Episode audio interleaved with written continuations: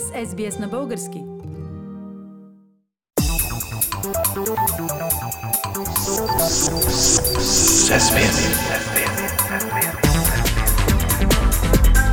Акценти на седмицата. Пламен, според проучване, поръчано от Европейския парламент, българите са песимисти, че животът им ще се подобри през 2021. Какви са конкретните измерения на песимизма? 35% от хората тук фили очакват до края на годината живота им да се влоши.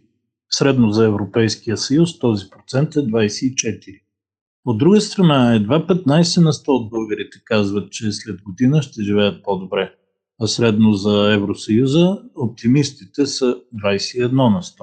Добре, това слага ли България на първо място в Европа по песимизъм? Не до край. Поне в някои отношения словаците са още по-големи песимисти от нас.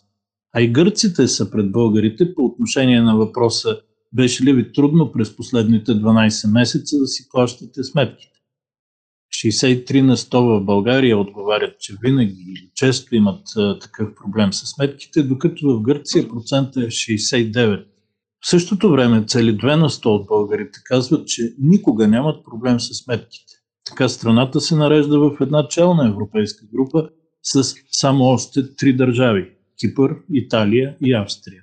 Тоест, излиза, че хората в Белгия, Люксембург, Финландия, където доходите са в пъти по-високи от българските, не се оправят толкова добре.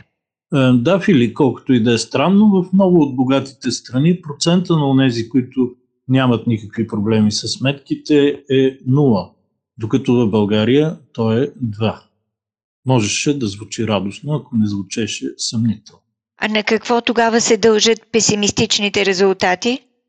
Пандемията и очакванията за спад на икономиката в световен мащаб определено имат роля. Съмненията за ефективността на европейската помощ, когато мине през българската корупция, вероятно също е важно. А да не забравяме и природната нагласа на българина да се оплаква, дори когато не е чак толкова зле. През годините мрънкането може и да е било форма на оцеляване, но днес е истински бич за разбирането на истинската истина. А доколко политическите събития повишават градуса на песимизма? Същото проучване дава сериозно основание да се мисли в тази посока, Филип. На въпрос: доволни ли сте от начина, по който функционира демокрацията в страната ви? 59% от българите са категорични не. Едва 38% смятат българската демокрация за добра. В Европейския съюз тенденцията е обратна.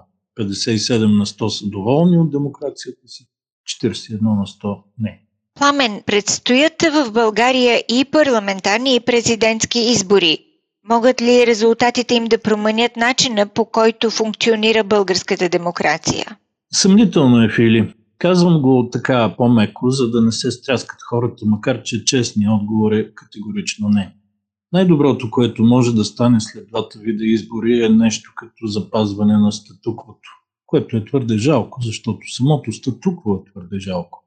Но всички други варианти пък насочват към възможността за още по-голямо пропадане на страната. Какво имаш предвид, като казваш още по-голямо пропадане? Последното социологическо проучване за нагласите за парламентарните избори е доста любопитно.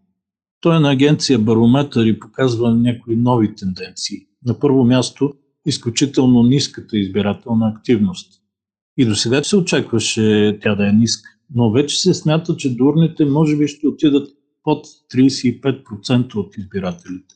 И на какво според теб ще се дължи нежеланието за гласуване? Вероятно 3 са основните причини.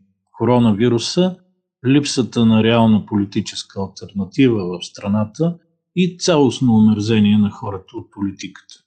Добре, а как ниската избирателна активност ще се отрази върху резултата от изборите?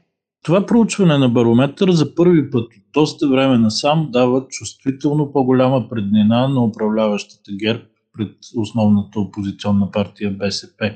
Преднина от над 9%.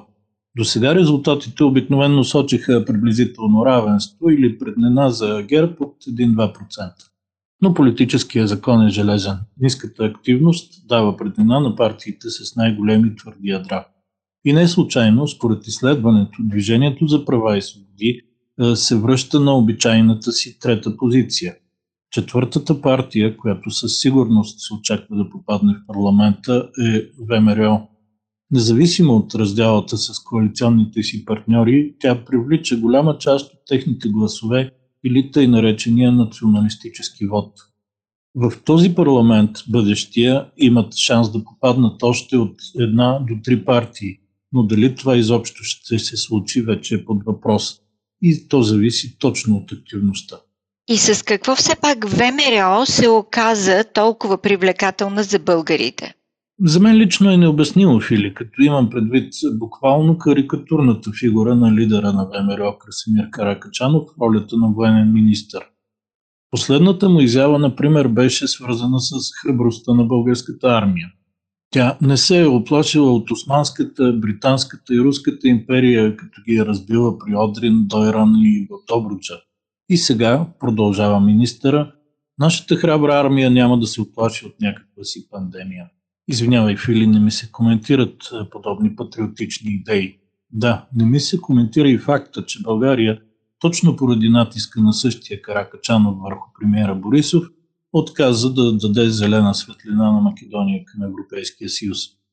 И много други думи и действия на ВМРО не ми се коментират, но пък точно те импонират на някои изцяло или полумаргинални среди тук, които запълват празното в себе си с чувство за национална гордост и превъзходство. Оттам и повишената подкрепа за ВМРО.